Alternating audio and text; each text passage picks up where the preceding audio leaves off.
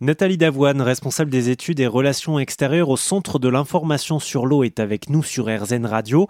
Euh, vous êtes chargé de rappeler régulièrement hein, que l'eau est précieuse, qu'on en a besoin pour absolument tout, et que euh, a, il a certes plu ces dernières semaines, mais ce n'est pas suffisamment, en tout cas sur certaines parties du territoire, pour recharger nos nappes phréatiques.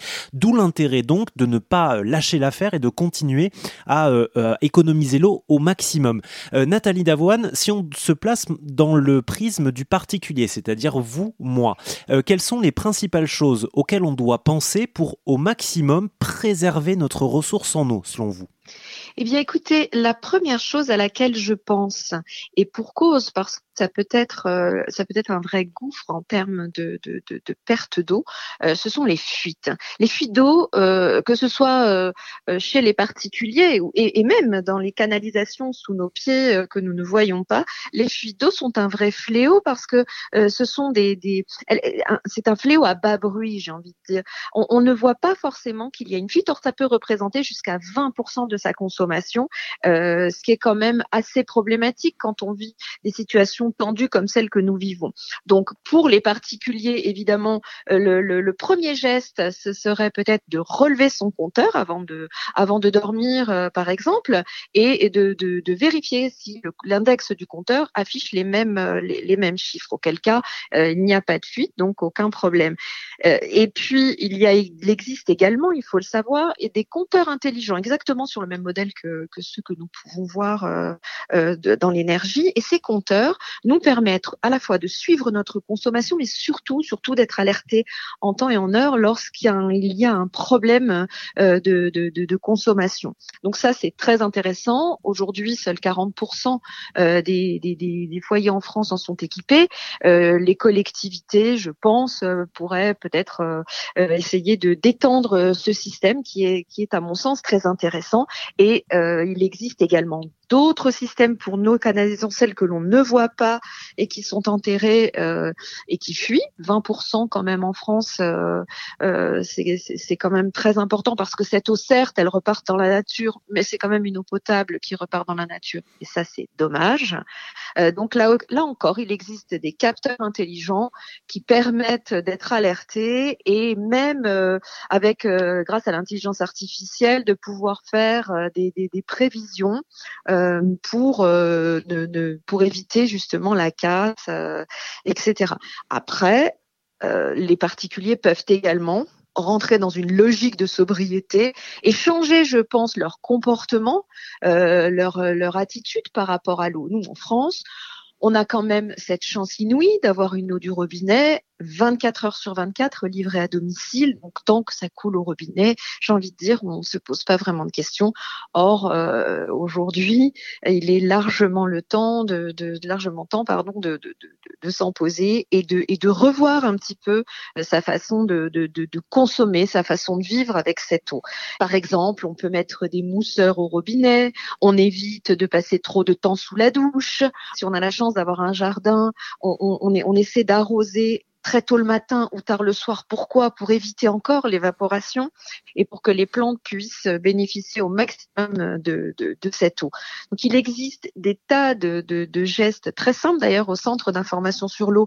Nous les mettons en ligne euh, gratuitement. Euh, tout le monde peut aller consulter sur notre site www.cieau.com.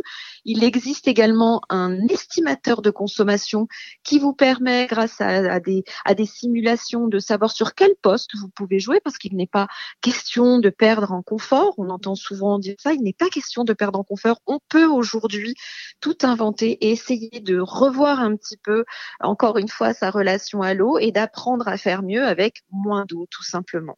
Pour ce qui est des compteurs dont vous avez parlé, est-ce que vous avez une idée de, de combien ça coûte, par exemple, d'installer ça chez soi? D'abord, il faut savoir que ces compteurs intelligents ne sont pas les particuliers qui les installent. Hein. C'est pas comme un, comme un mousseur euh, euh, que l'on installe au robinet.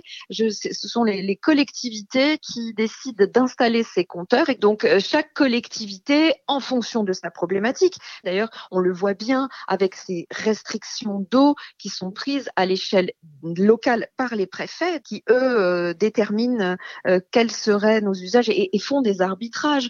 Mais les restrictions boissons d'eau, elles servent à garantir une bonne répartition entre les différents usages. C'est ça qu'il faut garder euh, en mémoire.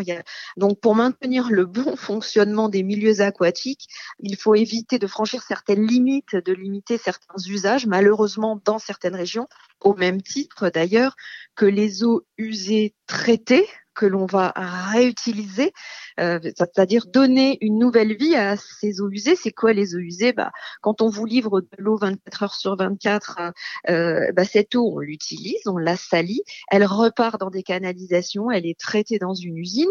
Et eh bien, au lieu d'être remise dans la nature, quand dans les endroits où c'est possible, on pourrait envisager de récupérer cette eau avec les traitements adéquats pour, par exemple, arroser les voiries, euh, nettoyer les sols, arroser son jardin, enfin, euh, en tout cas, redonner une seconde vie. Et ça, c'est des choses qui sont réfléchies euh, à l'échelle locale. Hein. Dans les Pyrénées-Orientales, certaines communes commencent à le mettre en place, puisque bien, face à l'urgence, elles sont un petit peu obligées de trouver d'autres moyens, mais c'est quelque chose qui est déjà expérimenté dans d'autres pays, comme par exemple l'Espagne. Oui, absolument. En France, nous n'exploitons que moins d'un de nos eaux usées traitées. Pourquoi? Non pas parce que nous ne savons pas le faire, bien au contraire, nous avons les champions de l'eau, ils sont chez nous, mais euh, jusque-là, jusqu'à ces fameux étés 2022, la France restait, elle l'est toujours plus ou moins, mais de moins en moins, un pays tempéré. Or là, on a bien vu que les canicules euh, se, se, se multipliaient, euh, on a de moins en moins de précipitations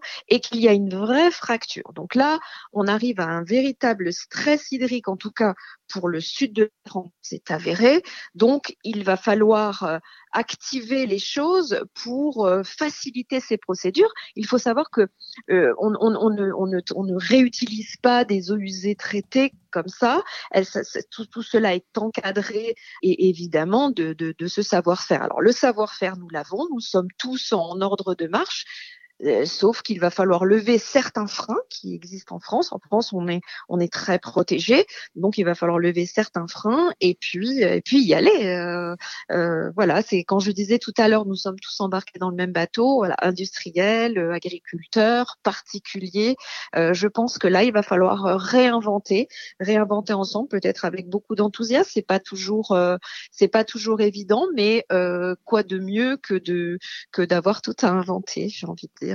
Et, tout ça, évidemment, euh, ça passe par l'information. Hein. L'idée, c'est déjà de commencer par se poser la question, ensuite voir ce qu'on peut faire à notre échelle. Et puis, euh, quand ça, euh, quand ça nous échappe hein, en termes d'échelle, pourquoi pas se rapprocher de notre collectivité, notre mairie, notre département, notre région. En tout cas, toutes les informations dont on vient de parler pour savoir comment mieux économiser notre eau, qui est une ressource rare et précieuse et indispensable surtout, eh bien, ça se passe sur le site du Centre de l'information sur l'eau. Merci beaucoup, Nathalie Davoine.